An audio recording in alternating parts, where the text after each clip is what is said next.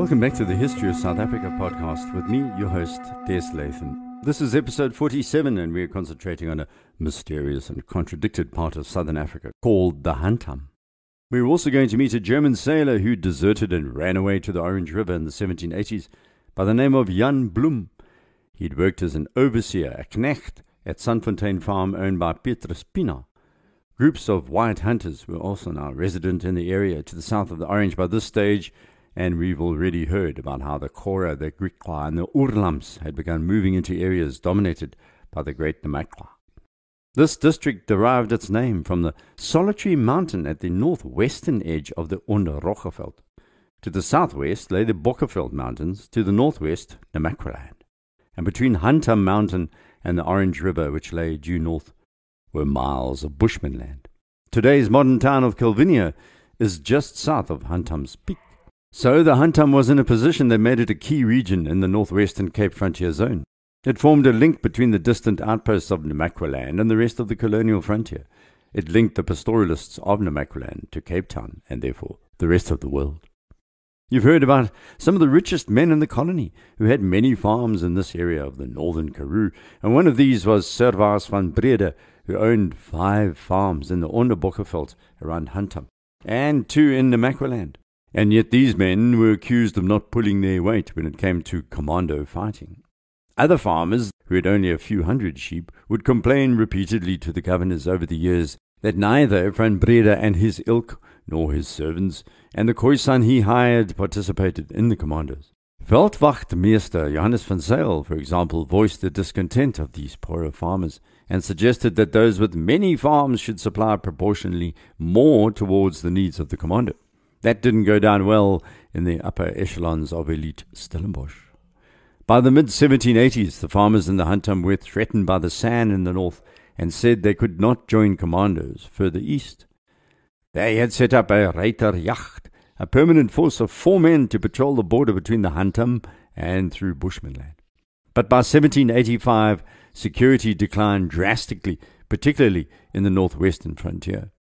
Frightened trekboers in the Sneeuwberg, Camdeboo, Koup, and Roggeveld abandoned their farms, while in the Hantam itself, the locals refused to join another new commando set up to attack the San. By 1786, Veldwachtermeester Johannes van Zyl wrote to the Landdrost in Stellenbosch and tendered his resignation. Things were so bad. He said his health was failing and his farm was the most remote, therefore the most exposed to San attack. The First Peoples were extremely busy in these years.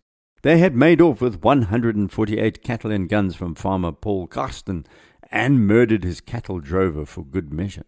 In Zyl's place arrived a younger man, literate, 30 year old, by the name of Willem Adrian Nell, the new Veldwachtmeester.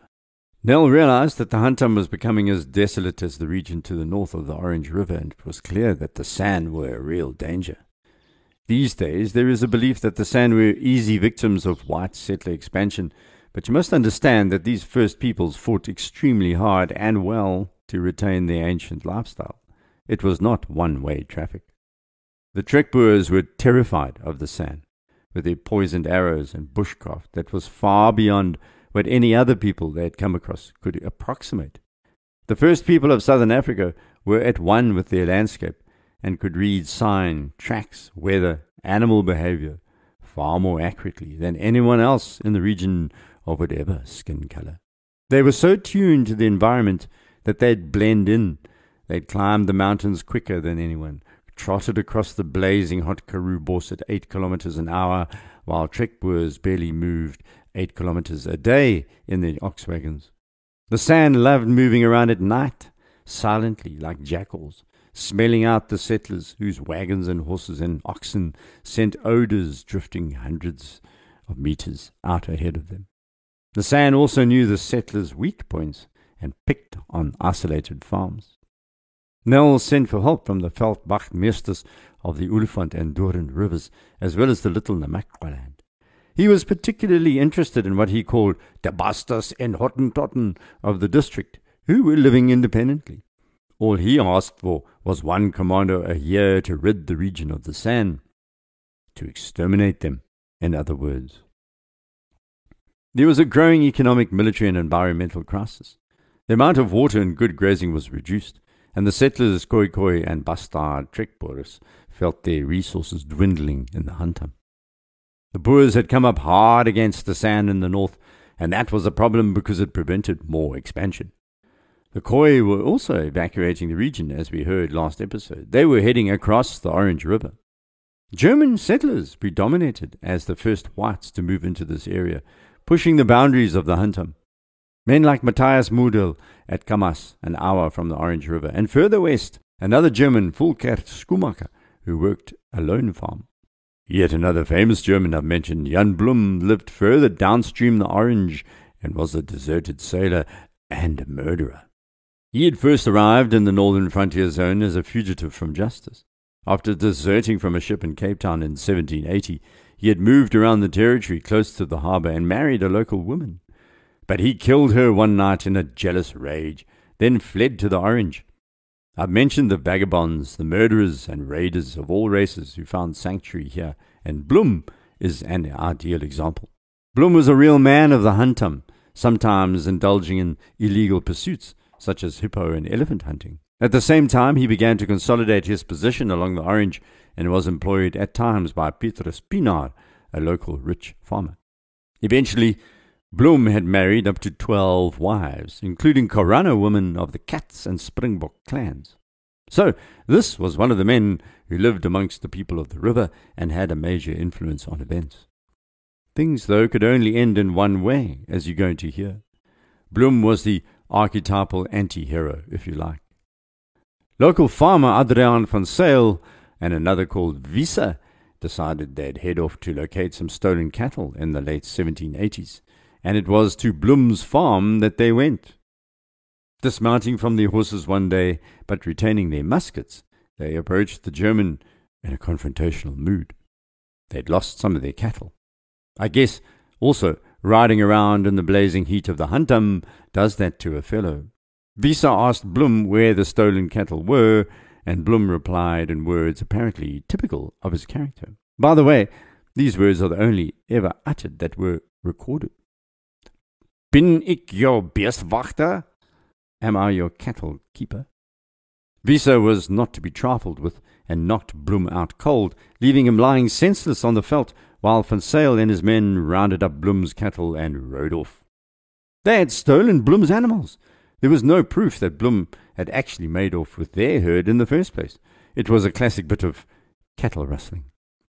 Zyl and Wiese threatened their Khoikhoi servants with death if they ever revealed what had actually happened. Then they did the usual thing of divvying up the cattle between them, the two white men, and left their servants out of the deal. As usual, not the wisest course of action if you're demanding silence in connection with a crime. Things are harsh in the Hantam. You don't somewhere start herding 260 new cattle on your farm without someone noticing.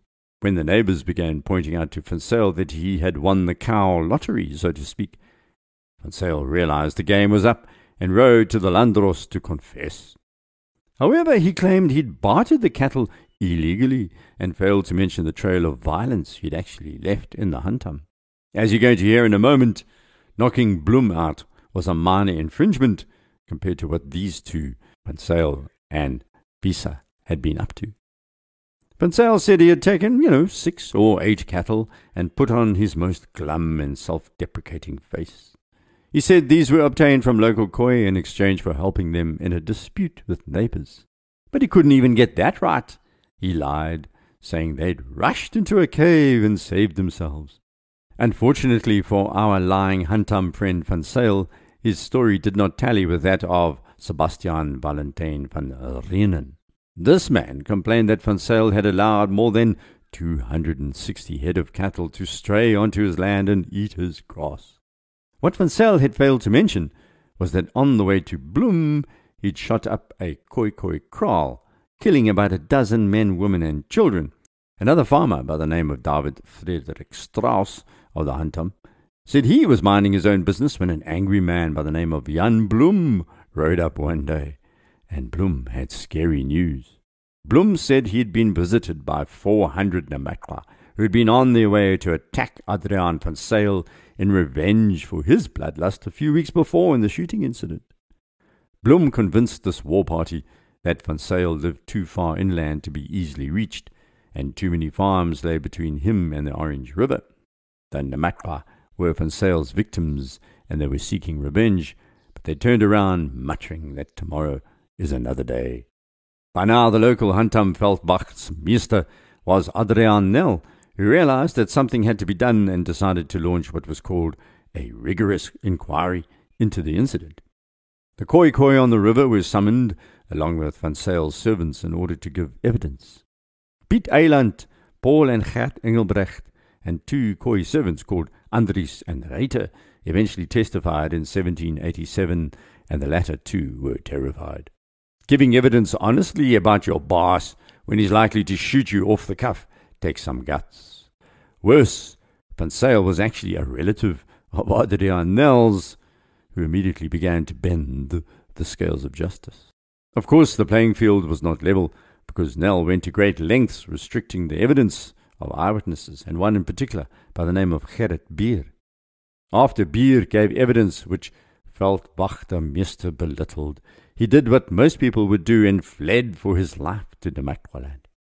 Andries and Reiter also fled, but in the other direction, to Stellenbosch, where they threw themselves on the mercy of the Landdrost. They were so terrified that they told the local authorities they were willing to live the rest of their lives in the town and work for food alone.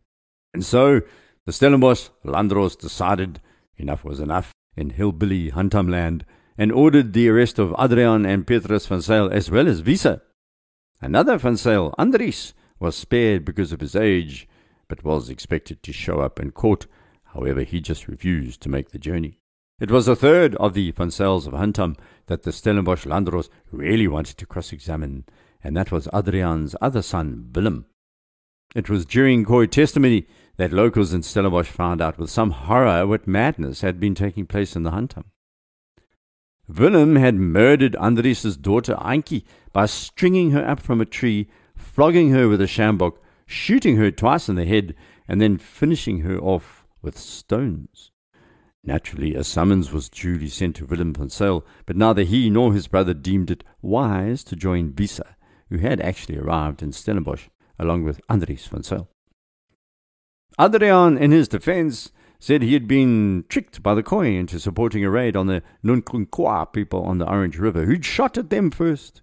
He also told the Landdrost that, as far as he was concerned, shooting a couple of Hottentots wasn't a big deal. It was the frontier Trekboer national sport, which is not what he said, but that was the implication. As you can see, the frontiersmen were rather cold blooded, although honest. Landdrost duly passed sentence in March 1788, banishing Adriaan van Zyl and Jan Wiese from the colony back to the fatherland, back to Holland. That's a rather curious punishment. Go home and think about your actions. Shooting people isn't nice. See you later. Send my regrets to Amsterdam. Petrus, the Khoi servant, on the other hand, was dispatched to Robben Island. Wiese duly arrived back in the Hantam within five years because he and his wife begat seven children in the colony between 1791 and 1804. The crazy frontier and its real stories. Petrus served his two year sentence on Robben Island, but the bitterness didn't stop at his treatment by the colonials. No, things were actually worse at home. His younger brother, Andries, seduced Petrus's wife, Margarita Johanna van Schalkwyk, and then they continued to roam the Hantam in freedom. As Nigel Penn observes, this tale of the Hantam in 1786 through to 1790 is rather revealing. Khoisan and Bastard men joined the settlers in attacking the people of the Orange. While the Trekboers held power of coercion over their servants, what happened more regularly was these servants were quite willing accomplices. Observing and monitoring these cases were the indigenous people who knew how justice worked or didn't in southern Africa and began to spot a trend. As the floodgates of colonial violence opened up onto the Orange, it was clear that the people moving in from the south were going to swamp the people of the islands I spoke about, the Nikwalanders. As the mixed people, the bastard Hottentots as they were called, moved ahead of the Trekboers, they often did the dirty work. The hunting, trading, and raiding. Others, like the Oorlam, were more independent, as you know, but the colonists referred to them as Drosters, deserters. This narrative was to continue for the next century. The Oorlams were interesting in that they actually kept the Trekboers at bay along the river for decades. They were out colonizing the colonizers and had all the skills, as I've explained, the marksmanship, organization, and trading. The result was the colonial frontier settlement stalled for some decades. Before the 1780s, the frontier had been expanding constantly for well over a hundred years. In its stead, there developed a zone of violence and insecurity where raiding and robberies became institutionalized, and the commando system became a system adapted to be mainly predatory instead of enforcing law and order. By 1790, the complaints of white inhabitants in the Bokkerveld became a chorus. Alarmingly, groups of Khoikhoi were now trekking to and fro from the Orange River with herds and flocks of livestock in search of good grazing. The Trekboers in these areas watched with misgiving and it must have been nerve wracking watching these large groups of people appear on the land with their even larger herds. Things were even more chaotic because many of these Khoi were actually herding cattle and sheep belonging to other white Trekboers. As with the American frontier, the richest livestock owners simply ran roughshod over the smallholders, driving their cattle over their land and sending their Khoi minions to raid the farms when they complained. These raiders would often pick up livestock that did not belong to them as they moved vast herds across the Hantam. Veldwachtmeester Petrus Ludovicus Theron wrote that the Khoikhoi from the Bokkerveld who journeyed to Namaqualand began with no livestock, but by some miracle headed home with a large herd in the late 1780s. It was time, he said, to halt this movement and to stop the habit of carrying firearms. It was time, too, said the colonists, to control who could live in the Makwa land and the and who couldn't. How to do this, though, was another matter. The colonists ignored all attempts at controlling movement. How were they going to enforce this against the Khoi? In October 1790, Johannes Augustus van den Heever, the Veldkorporaal of Little Namaqualand, reported that Trekboers had already headed over the Orange, the supposed boundary. Matthias Esterhuizen, Pieter Bezuidenhout, Isaac Bosman the Younger, Gilliam Visagie, David Frey, and Johannes Witzmann were already in the Groot Namaqualand. 400 bastard Hottentots, as the Landdrost called them, also headed that way, and all of these bands of travellers had horses and firearms. The bands were trading stock with the Namakwa and herding the cattle and sheep south into the Hantam. Guns were now becoming a bigger issue. When Van den Heever attempted in 1789 to disarm Klaas Barend, Adam Kok de Kleine, Cornelis Kok, and others who had muskets, Klaas gave him a very clear message. Klaas said, as long as he had powder and lead, he'd defend himself against the Christians to the last bullet. Quite a modern thought, then. This attitude, needless to say, created a little unease amongst the Trekboers of Hantam. Then came news that the kraal of a friendly Khoi Tafelboer, as they were known, had been attacked by the Oorlams. Ten people were shot dead, men, women, and children once more. Van den Heever wrote that the great Namakwa were being driven out of their homes by the Oorlams, and these broken clans would group and then attack the settlers. It was turning into cycles of plunder, robbery, pillage, rape, and theft. But another letter proved to create a different perspective. Cornelis Kok sent this a month later and wanted to set the record straight. He defended his right to own land and firearms, explaining that he'd been living on the lone farm or leegplaats of his father, Captain Adam Kok I. The farm was called Spitskopje and lay across the Orange River, inside the territory of the great Namakwa. It had been given to Adam Kok I by Governor Tulbagh twenty years before, and Cornelius had five muskets needed to protect his livestock. Three had been bought from colonists. One he had bartered from Den Hottentot Swartboy, he said. That was in exchange for two heifers. The fifth was one that cost three oxen and was obtained from the Veldkorporaal of the Kamiesberg. Cornelis said he, his father, and brothers were engaged in peaceful behavior, unlike Jan Bloem, he said, who was actually in cahoots with Hantam farmer Christian Bock and his son Michiel. He also pointed out that the biggest problem in the Hantam was Trekboer Adriaan van Zyl, who had terrorized locals, then stole cattle from the Tswana, who were further inland. All this finger pointing was becoming tiring. More finger pointing followed. Captain Afrikaner, the terror of Namakwaland, was stealing from everyone whites, blacks, Khoi, mixed, everyone. The Namakwa had a few tales of their own, which they related to the various Landdrosts. These the Macra, Oude Links, Cupido Links, Yankee Schape Wachter, Yankee Gous and Swarteboy passed on some bad news one day. They said Trekboers Gilliam Visagie, Matthias Esterhuizen, Barend Frey, Peter Brandt, and Isaac Bosman the Younger were attacking Namakwa, and they had proof.